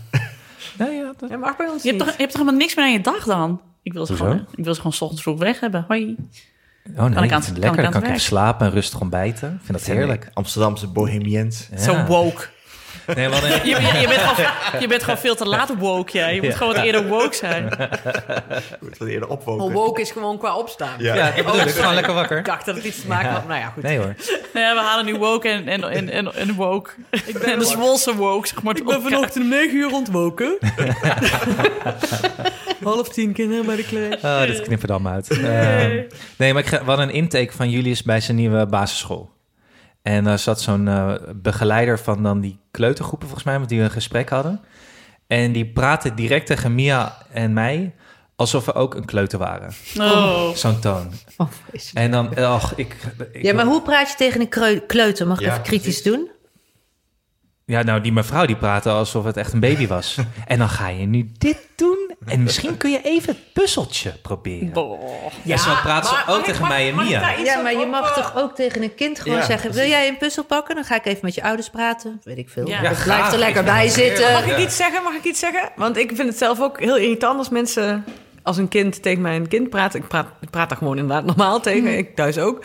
Maar op het eerste kinderdagverblijf waar mijn dochter heen ging... hier in Oost... Nijmegen-Oost, dames en heren. Nijmegen-Oost. Sorry, niet in Amsterdam-Oost. Het Daar, is goed dat je erbij eh, zegt. Mensen gaan er wel automatisch vanuit. Ja. Ik ben ook ineens een- helemaal vergeten hoe dat kinderdagverblijf heet. Eh, de klein... Nee. Er was een lijster met een houten poot. Heel En, had- en toen zei jij, you had me het houten poot. Ja. Ze, zat in, in, eh, ze zit in een rolstoel, maar ze praat ook tegen iedereen op die toon. Ook tegen volwassenen. Ja, maar maar- ik vind haar wel echt, eh, echt fantastisch. Ja, maar als ze tegen iedereen praat, op die manier... Ja, maar jij zei dat... dat Nee, dat, ik vond het verschrikkelijk. Ik, Maar- wilde, nee, maar jij ik heb zei me dat zij, praten ook zo tegen jullie. Ja. Ja, maar dat is dan denk ik, ja, maar dan praat ze gewoon tegen iedereen. Als, als Nee, dat denk ik dus niet. Het was, echt zo'n, het was echt zo'n toontje. Het was een toontje. Want ik ben die, die leidster in die, of die eigenaresse van het kinderdagverblijf in die rolstoel een half jaar geleden tegengekomen met Alma. En toen zei ik, kijk, kijk wat ze grapt. Kijk wat ze... En toen zei ze tegen jou, hallo. Hallo, ja, zo praat zij. Ja, dat is Ja, maar sommige erg. mensen praten ook Sommige gewoon echt zo. ja. Maar, Maar- even terugkomende... eh Nou ja, die eh, jij- mevrouw die vond uiteindelijk dus dat Julius nog te jong was om naar, om naar school te gaan. Dus die, eh, nu, eh, hij moet over drie maanden, denk ik, mei, moet hij naar die school. Maar zei ja, hij is, hij is nog niet voldoende ontwikkeld om eigenlijk hier plaats te nemen op school. Maar hij wordt vier. Ja, Dan moet hij toch gewoon naar school? ja. nou Maar hoeft hoe- dus niet per se. Nee, oké, nee, nee, je maar... bent helemaal niet tot, tot je vijfde hoeft het Nee, Hij nog maar... niet voldoende ontwikkeld. Ja, dat zei ze, ja. Wat zei Wat jij? dan? Volgens mij jij ook niet. Ja, Ik wat zei, doet ze dat daar op mij school dan? Hij kan niet... eh, ja. Jullie redden je toch nog maar Ik snap Ja, echt dan- niet waarom mensen je- met kinderen in Amsterdam willen wonen. Ik begrijp het gewoon niet. Het is alleen maar gezeik. Toen ging ik naar de crash en toen vroeg ik aan de crash... kan hij eventueel hier wat langer blijven? En toen zei zij, nee, dat kan niet. Want Nee, je hebt een contract precies. tot zijn vierde verjaardag... Ja. en dan moet hij Ja, weg. Want dan moeten je weer nieuwe kindjes hier, naar- hier naartoe. Ja, ja, een contract tot zijn vierde verjaardag. Ja. Als hij vier Ja. wordt, moet hij direct weg. En dan moet je naar de Maar die, buitenschoolse opvang. eh, sorry, Ja. maar nog die even... zitten dus vol. Ja. Want die had ik gebeld. En elke buitenschoolse opvang heeft wachtlijsten van hier tot Gunder. Ja. Dus in principe kan jullie straks nergens naartoe. Dus ik heb, ga maar, ik heb mijn baantje aangeboden. Oh, maar je, hebt toch gewoon schoolwijzer waarin je eh, drie scholen aangeeft waar je dan uit kan kiezen? Of niet? Hebben Ja, jullie dat niet? ja, hij gaat ook wel naar die school. Maar nog, ik wil gewoon nog even terug naar, de, naar het moment dat iemand zegt... bellen? je bent niet voldoende ontwikkeld voor... De kleuter fucking school. Zo Ja, tekenen, knippen. Is gewoon gezegd. Maar wat kan hij dan nog niet? Gewoon lezen, zijn. Hij moet Nou, het zijn. belangrijkste was dat hij, eh, eh, dat hij zijn billen niet kon afvegen, geloof ik. Ja. Dat kan hij niet zo goed. Nou, dat leert je toch snel genoeg dan? En eh, Ja, dat alpinerend traplopen. Nee, wat is het? nee. heet het nou? Ja, Ik, ik heb altijd alpinerend Alternerend. Alternerend. je. Oh, waarom is, heeft hij... Want... Ons, bij ons heeft een dorpsschool heeft helemaal geen verdieping volgens mij. Ah, ik Niemand zag... kan eh, naar alpinerend traplopen. Janne die had een, eh, die gaat ook bijna naar, eh, naar de grote school, zoals ze dan zelf zegt. En dus we hadden ook weer een overzicht van de, het KDV van haar ontwikkeling van het afgelopen jaar. En toen stond er ook allemaal bij natuurlijk plusjes van wat ze allemaal dan wel kon en wat ze niet kon. En toen stond er ook bij koprol. En toen hadden ze er een vraagteken bij gezet van... we hebben het haar nog nooit zien doen. En ik zo tegen Tom, zit de koprol in het curriculum? Ik had geen idee. Ik dacht gewoon, een koprol, dat is iets wat je per toeval een keer leert van je buurmeisje... en dan, dan lukt dat. En daarna Als je verleer heel hard valt, dan... eh, Ja, en op een gegeven moment verleer je het weer... omdat je dan denkt, oeh, mijn nekwervels, daar ga ik. Dus in, in die korte tijdspannen dat je dat wel kunt... dan kun je de koprol. Nee, want Maar- in groep 1 gaan ze wel koprollen bij de gym. Ja, Jongens, dan ze dan dat moet toch wel snel. iemand zijn die dat dan niet goed kan. Tuurlijk, je, moet, je hoeft ook helemaal niks te kunnen. Want je is dat de verdeling der dingen, of niet? Nou ja, ik vond het iets geks. Ik dacht, oh, dus we hadden meer Wat staat tijd. er nog meer op die lijst? Ik ben wel benieuwd. Ik heb Oh, niet zo'n lijst. Nou, ze bijvoorbeeld ook, zijn ze zindelijk? Nou, bijna, jongens. We zijn er bijna. het gaat goed. Dus voor, Luisteren ze goed. Ja, kun- ze de taakjes op. kunnen ze geconcentreerd spelen? Kunnen ze Ja. plusjes en rondjes tekenen? Stond er ondertussen bij. Kunnen ze eh, omgaan met mede of eh, met klasgenoten. ja, kunnen ze voor hun mening eh, uitkomen, eh, opkomen? Zelfstandig eten. Weet je wat er bij ons ook bij stond? Doris die sprak te laat, want je moet dat dan officieel doorspreken, maar dat vergeten wij altijd. En dan, eh, maar toen zei hij dan, eh, ja, er stond ook nog bij, erg gezellig dat Hanneke altijd zoveel koffie kon drinken. Zit er drie ochtenden in de week. Ga ik, daar kom ik binnen en zeg ik, koffie? En zeg ik, oh, lekker. Dan ga ik zitten en dan ga ik zo aan tafel met allemaal een puzzeltje doen. Of met Guus of welke andere kinderen dat zijn. Jij komt er helemaal tot rust. Heerlijk. En een Lekker je zen-momentje. beetje kletsen. Eh, ja, de opvang is eigenlijk meer voor jou dan voor Ja, Alma. om negen uur word ik een beetje daar dan de zagen uitge... Maar heb jij de koprol al geleerd? Ik zei pas, zei ik ook van, oh, mag ik dan ook blijven voor de voor cracker en, de, en het andere En toen zei ze, ja, ik zou echt. Ze nee, ik ga het over Eet je ook eens wat fruit, dat is wel fijn. Eet je ook eens wat fruit. ik ook eens wat fruit in plaats van dat ik thuis nog meer koffie ga drinken. Maar bij de, Hoewel, anti, wel- eh, bij de anti-autori- auto, au- wow. Bij de anti-autoritaire crash had je ook competentielijstjes. Moest je koprollen. Nee, volgens mij niet. Moest je luisteren. Nee, Ja, zij konden gewoon al zagen en eh, Tim, Oh ja, eh, wat, wij, wat wij nog niet eens kunnen. Nou, Nou, ik denk serieus, als je kinderen hun gang laat gaan, Ja. dat ze dingen sneller en veel meer leren, dan zul je echt versteld van staan. Ja. Ik bedoel, al dat weggehaal en, en getut en geteut. Nee, wat ik al zei, ja, ik, het, wat ik me herinner, bedoel, is dat ik, ik me al heel jong, heel sterk, heel onafhankelijk, heel stoer, heel groot met ons clubje liepen we daar. En eh, ja, het is wel een heel fijn gevoel. Maar goed, dat ja, ze mijn. eh, En wat heb je meegenomen dan bij de opvoeding van je eigen kinderen? Ehm, nou, het, eh, wat heb ik meegenomen? Nou, wel, ik denk wel inderdaad heel erg een soort van basisvertrouwen. Want ik bedoel, ik denk dat ik vast dingen ook wel anders doe. Maar ik vind het wel heel fijn dat ik altijd, ook als het gaat over veiligheid of dingen, ik heb wel altijd heel erg ze kunnen laten. En eh, Mika ook, als ik dan eh, ging klimmen in de, in de speeltuin, dan zag ik allemaal mensen. Ja, ik, ik vond het altijd wel prima, omdat ik dacht van, nou, komt wel goed of zo. En dat, dat is denk ik wat dus in mij heel erg ontwikkeld is. Dat, dat vertrouwen, dat zelfvertrouwen. En dat ik dat op die manier ook dus heel makkelijk eh, kon vasthouden of kon inzetten, denk ik, op het moment dat ik zelf een, eh, een kind kreeg. En nu merk ik dat ook met die kleintjes van, eh van Share. Dat als ik dan inderdaad, nu ken ik ook best wel veel mensen met jonge kinderen. En dan denk ik ook, vind het wel bevrijdend, ook wat ik bij Share zelf zie. En hoe wij dat zelf met die hummels doen. Dat ze hier gewoon rondlopen en dat we weet ik veel wat. En dat het allemaal, ik zet ze daar ook gezellig altijd naast het aanrecht. Want dat vinden ze leuk om mee te kijken met koken en zo. Ja, dat hou ik allemaal wel in de gaten. Maar ja, weet je, en, en ja, dus dat. ehm, en die zijn ook heel handig of zo. Ik weet niet. Ik bedoel, dat is ook een beetje genetisch waarschijnlijk. Maar, maar het helpt denk ik gewoon wel, denk ik. Maar Nou het was wel mooi dat, dat in dat artikel in de Volkskrant dat Sander Donker schreef over de anti-autoritaire crash. Dat hij zei van, eh, ik heb het met mijn eigen kinderen heel anders gedaan. Ik zou ze nooit meer alleen de straat op laten gaan in Amsterdam als, eh, als vier, vijf, zesjarige. eh en zonder eh, tijden te weten waar ze uithangen. Dat, dat, de stad is nog veel drukker geworden dan toen ik klein was. Het no way. Maar hij zei, ik ben wel inderdaad zo'n ouder die, ehm, die niet bij het... eh, ik weet niet precies hoe hij het zei, maar het kwam erop neer van... hij was niet een ouder die alle gevaren bij zijn kind weghaalde. En eh, bij alles ging checken van, oh, hoe zit dit speeltoestel in elkaar? Of, eh, Ja, en ook- en ook niet ging zeggen van, oh, als ze met z'n drieën spelen... wie va- valt er iemand buiten de boot of zo, weet je. Dat had hij daar, daar, daar was hij helemaal allergisch voor, voor Ja. dat, soort, eh, dat soort ouderschap... wat alle problemen bij de kinderen inderdaad weghaalt. ja, Hij, hij liet zijn kind ook wel gewoon eh, Nee, want dat, dat vind ik ook heel belangrijk, net dat emotionele aspect. Want ik heb nooit meegemaakt dat mijn ouders zich gingen bemoeien als ik ruzie met vriendinnen had. Ja. Op welke leeftijd dan ook. En dat zie ik nu ook. En dat heb ik ook best wel in mijn omgeving vaak gehoord. Dat iemand dan zei van, ja, ik ga toch die moeder bellen hoor. Want het ging echt niet leuk met die twee kinderen. Of, en dan denk ik, ja, nou ja, dan is het een keer niet leuk. Maar- Ik bedoel, het leven is heel vaak niet leuk. Ja. Dus ja, weet je, eh, ga daar gewoon mee om. Ja. En ja, nee. Ja, en het zelf oplossen van zo'n conflict is echt super moeilijk en belangrijk. Ik zie het ook wel eens. Dan Ja. gaat eh, René, René zitten mokken ergens. Ik zeg, ja, maar denk je dat het probleem niet mee wordt opgelost? Dat ze naar jou toe komen als je gaat zitten mokken? Ja. Je moet het zeggen. Je moet zeggen wat je Ja, dwars zit. Ja. Precies. Word jij wel eens gebeld door school dat er eh, iets is gebeurd? Ruzie was? Ik nooit. Nooit? Nee, maar het is Want ik niet merk zozeer Mia, die moet Echt? vet vaak ouders bellen. Ja, ja, maar dit Jullie hoor- wonen ook in Amsterdam. Nee, nee. Sorry, nee, je nou, ik. Nee, het is vaak dat ouders eh, school bellen. Ja, dat toch? weet ik wel dat dat heel veel gebeurt bij Ja. eh, van docenten. hoor Ja, bij dat. Mia dus. Ja, er gebeurt Ja. heel veel. Maar zij, moet, zij, zij worden ook geacht eh, die ouders te bellen als er, de als er iets is. Dus zij is Oh, elke nee. dag aan de lijn met ouders. Maar weet je wat heel grappig is? Want eh, eentje dus van onze crashgroep, eh, eh, die is dus totaal anders dan ik. Dat is ook heel leuk gemonteerd in die film. Die zei dus, toen mijn kinderen naar de crash gingen, eh, belde ik elke middag op. En op een gegeven moment zei dus eh, die crashlijster van... ja, we dachten al dat jij het was. En zei, hoezo? Ja, zei ze, jij bent de enige die elke dag belt. Van hoe gaat het? En zij was echt, was voor haar echt, hè?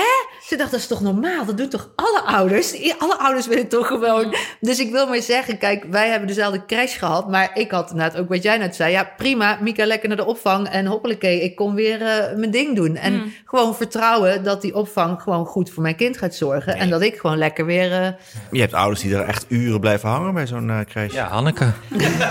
Ja, maar niet vanwege, de, niet vanwege Alma. Maar, maar dat de koffie is gewoon heel lekker Maar jij daar. dan toch gewoon bij de dag van de Leidse kun je toch gewoon met een voordeelzak uh, Douwe Egberts eh, snelfiltermaling aankomen, zeg maar. Voor Jij- zichzelf. Ja. Even de voorraad aanvullen. Ja, Dat precies. is misschien wel een idee.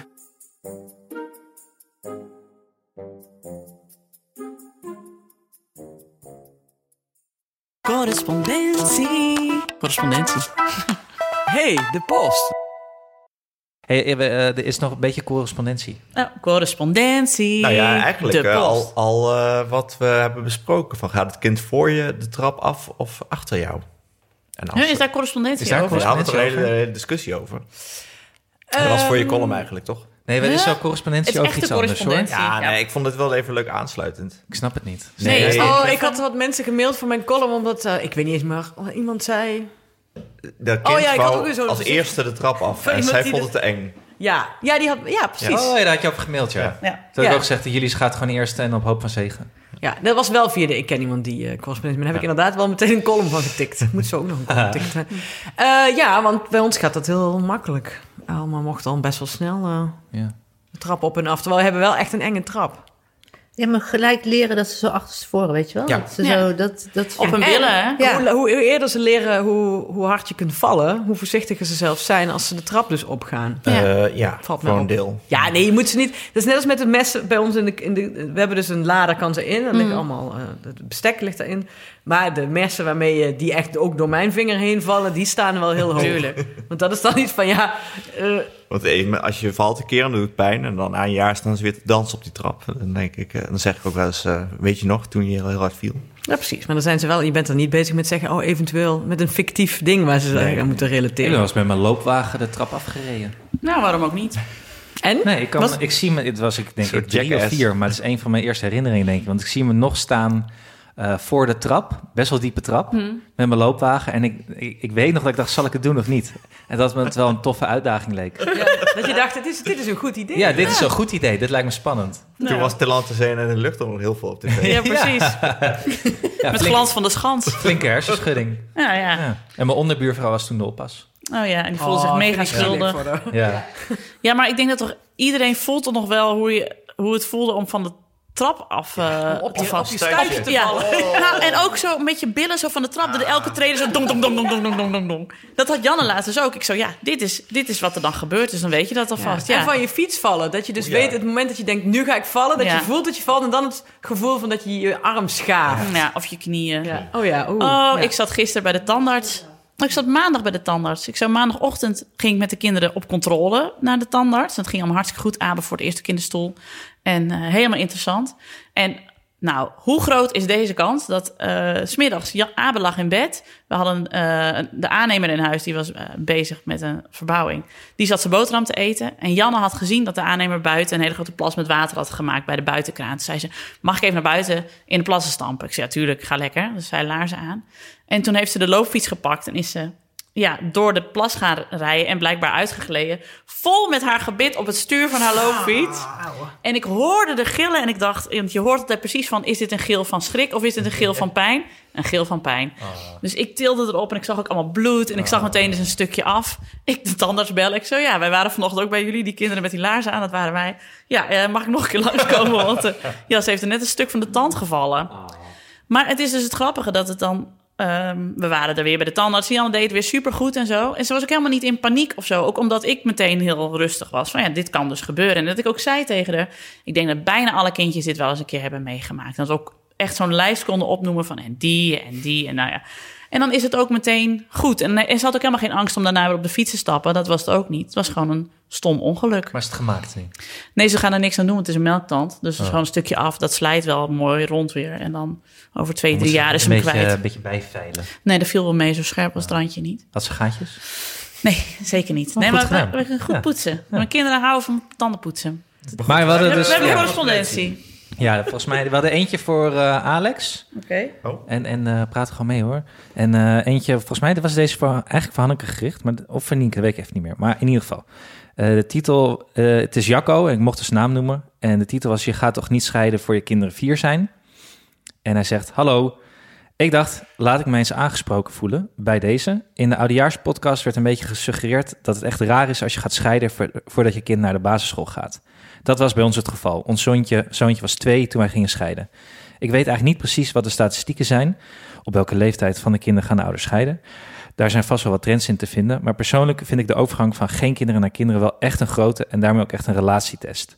Ik snap een reactie als dat doe, je, dat doe je toch niet, dat doe je de kinderen toch niet aan wel. Maar dat is toch te simpel gedacht. Wij zijn zeker niet over één nacht ijs gaan. Maar als je na maanden van spanning en nog wat therapie nog steeds geen uitweg vindt, dan is het gewoon niet anders. En ja, ook als je goed nadenkt over een relatie en goed nadenkt over kinderen nemen, dan nog kan het anders lopen dan je dacht. Iets met geen programma of zo. Groetjes, Jacco. Ja, dat hebben we wel geroepen. Nee, nee, ik dit nog wel steeds dat je niet scheiden. Je mag pertinent Ja. niet. Nee, Jacco. Nee, Jacco. Nee, Jacco. wachten. Fout. Nou, volgens Nee. mij, ik weet niet of wij dat zo bedoelden dat je Nee, we hadden het toen over dat eh, met kinderen op de basisschool... dat er toen heel veel gesche gescheiden, Ja, jij werd. zei van dat je het nu merkte Ja. op de basisschool dat dat gebeurde. En wij hadden gezegd, volgens hem, dat je dus eigenlijk voor de basisschool niet mag scheiden. Nou, maar dat... dat, dat nee, nee, dat- gezegd dat doe je toch niet? Hadden we wel Nee, gezegd, hadden we volgens niet mij. Nee, volgens mij we hadden we het al. Het kan zijn dat, ik, dat, dat we misschien hebben gezegd van. Wat ik wel eens grappig vind, is dat mensen dan eh, drie kinderen hebben en dan de vierde is dan één en dan gaan ze uit elkaar. Dan denk ik.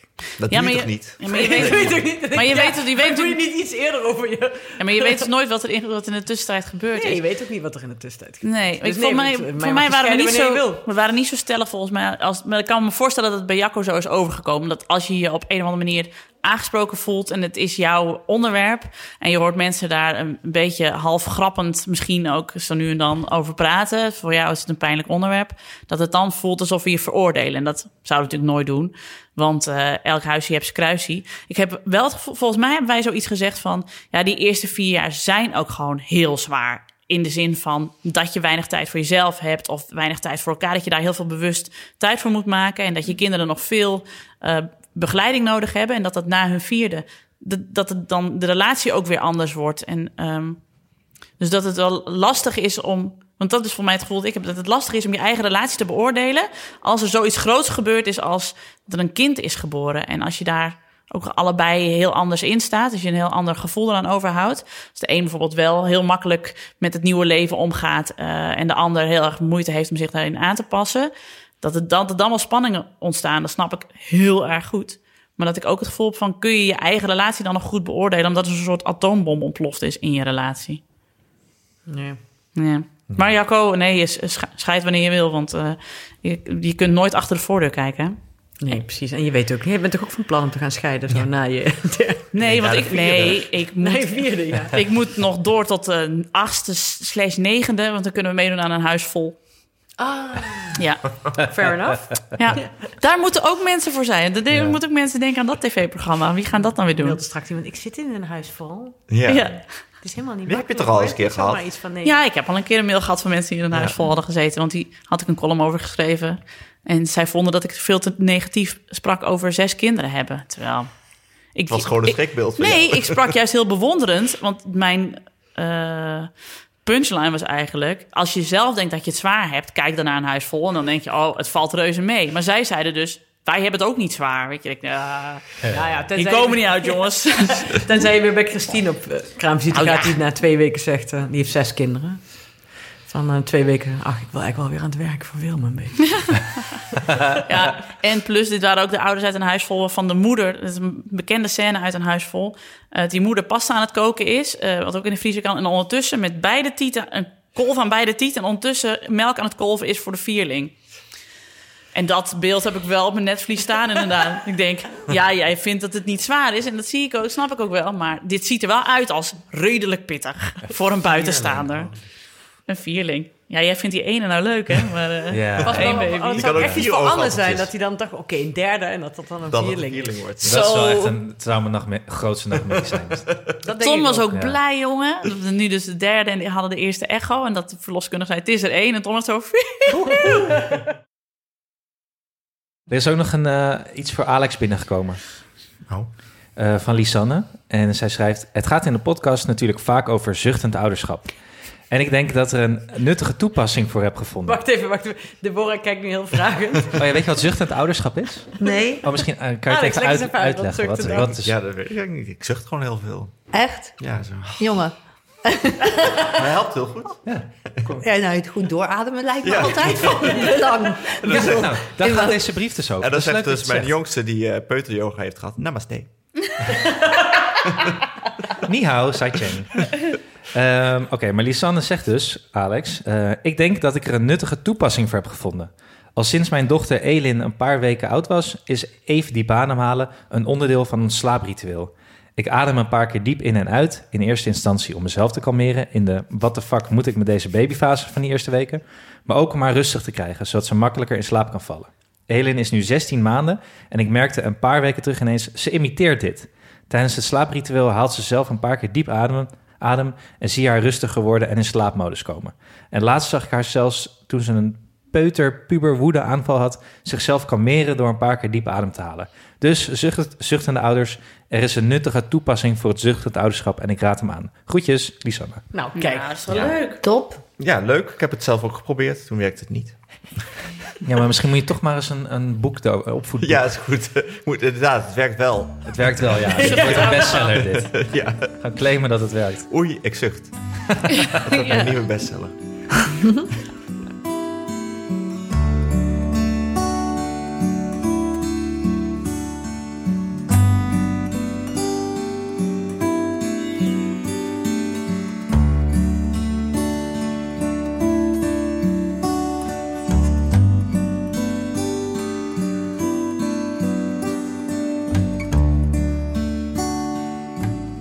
Hebben we nog een uitsmijter, eh Nienke?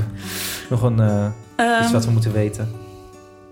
Nou ja, eh, ik vind dat een mooie slotvraag aan Deborah misschien. Ehm, eh, wat zou jij, zeg maar, de, de ouders van nu aanraden van... oké, dit heb ik geleerd van de anti-autoritaire crash... en dat kunnen jullie ook allemaal meenemen in jullie opvoeding.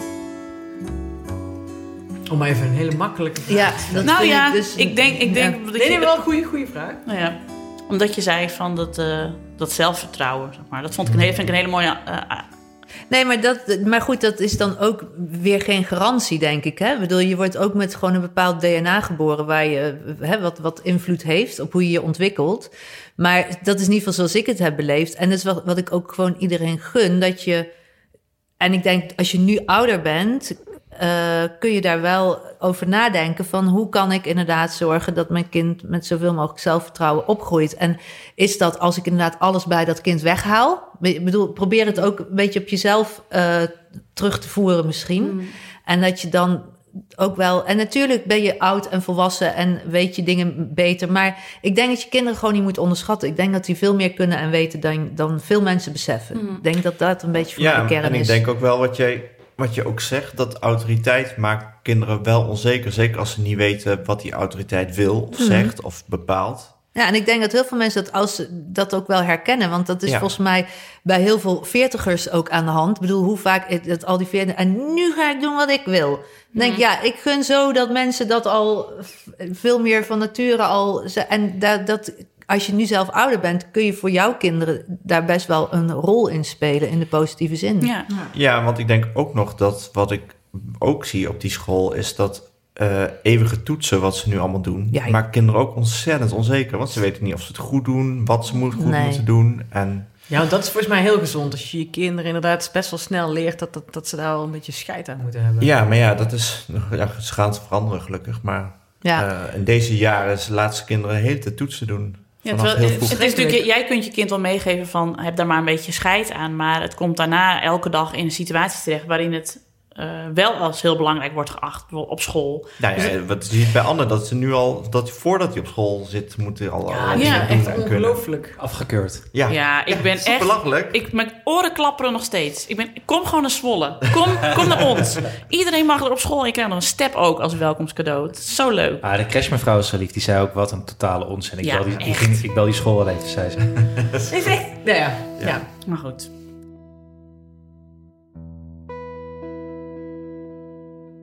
Janne zei laatst, Janne vindt de dingen heel snel spannend. Dan zegt ze ook, nee, durf niet, dat vind ik spannend. Zo, en dit spannend. En eh, toen zei ik ook, ik zei, ja, maar lieve schat, papa en mama doen ook elke dag wel dingen die ze spannend vinden. Ik zei, toen zei ik, Tom, papa, wat ga jij vandaag doen wat je spannend vindt? Ja, hij zei, ik moet naar de, iemand toe, die heb ik nog nooit ontmoet. Moest hij voor zijn werk naar een dealer of zo. En ik weet helemaal niet hoe diegene is. Het is natuurlijk niet heel spannend, maar hij maakt er echt wat van. Van nou, ik ga het grote avontuur aan. En dat vind ik dan spannend, maar ik ga wel. En ik zei ja, en ik heb een afspraak met mijn baas. En ik weet nog niet wat hij gaat zeggen. En misschien zegt hij wel van het moet anders. Maar ik vind het spannend, maar ik ga toch. En toen ging ze echt, je zag haar echt zo. "Oh, Oké, nou dan durf ik ook wel op school te vertellen dat ik nu op het potje plas. dat was het dan. Maar poepen, dat durf ik nog niet hoor, mama. Ik zei, nee, door volgende week, eh, one step at a time. Ja, ja maar zo, Ja, dapper zijn is ook een ding. ja, is ook goed. moet je ook leren dat het mag. En dat je dan een fout mag maken en dat je dan niet... Precies. En dat je het ook vooral mag zeggen, dat je iets spannend vindt. Ja. En dat dat, dat dat heel normaal is. Ja. Oh. Nou jongens, kijk vooral ook... eh, we kunnen de documentaire van Sharon ook ergens terugkijken. Want Nee, die is nog niet eh, openbaar, maar eh, daar is ze nog wel mee bezig. En hopelijk eh, komt hij nog wel op een festival of iets. Dus dat is Hij nog... is er eh, heel lang uit, toch? Nee, nee, klopt. Hij was hier in Lux eh één keer vertoond. Ja, en ik, ik laat hem nu over twee weken bij mij op de opleiding zien. Vond is. Maar eh, ja, nee, dus eh, hela- helaas is die nog niet openbaar. Maar op YouTube kun je wel eh, een manier van opvoeden, geloof ik, staat gewoon de crashfilm uit 1974. Oh ja. En daar ben jij dus op te zien. ja. Dus die heet Een manier van opvoeding. rol. En dan heb je de, de documentaire van Marijn Meerman. En die heet De Crash. Volgens mij, ja. Ja, en die, de film van Sharon heet Wij anti-autoritaire kinderen.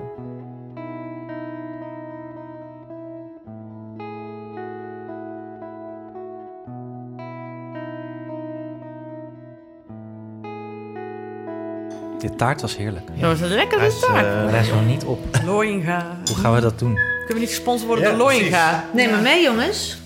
Of wil iemand nog een stuk? Jongens, ik kom de komende maanden alweer 14 kilo aan. Ik moet het niet eh, nog extra gaan Ik, wil- eh, ik wil nog een klein reepje. Ik wil nog maar een klein Ja, dan is reepje. het Ja, beter, pak, joh. pak, pak alsjeblieft, toch?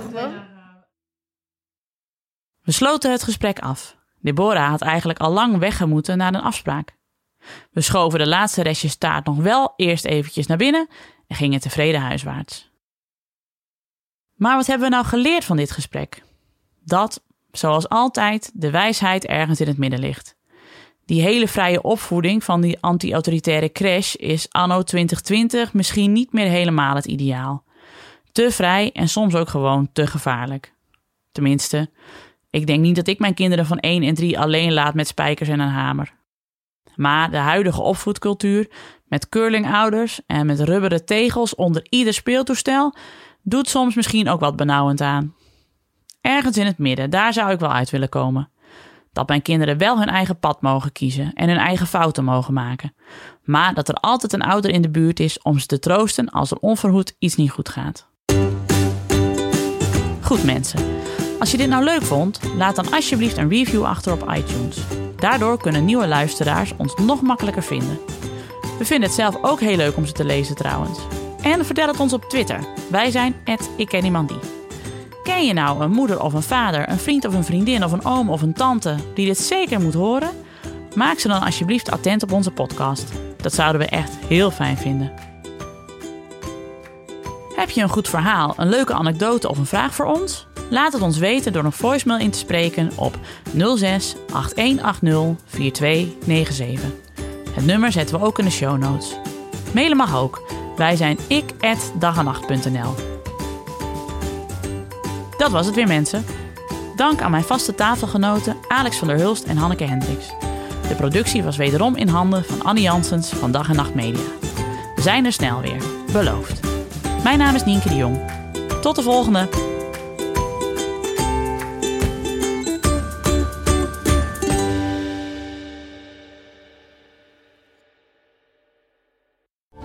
Over die grootse en epische muziektheatervoorstelling. Het achtste leven voor Brilka is een marathonvoorstelling van 5 uur. Koop je tickets voor deze bijzondere theateravond via oostpol.nl.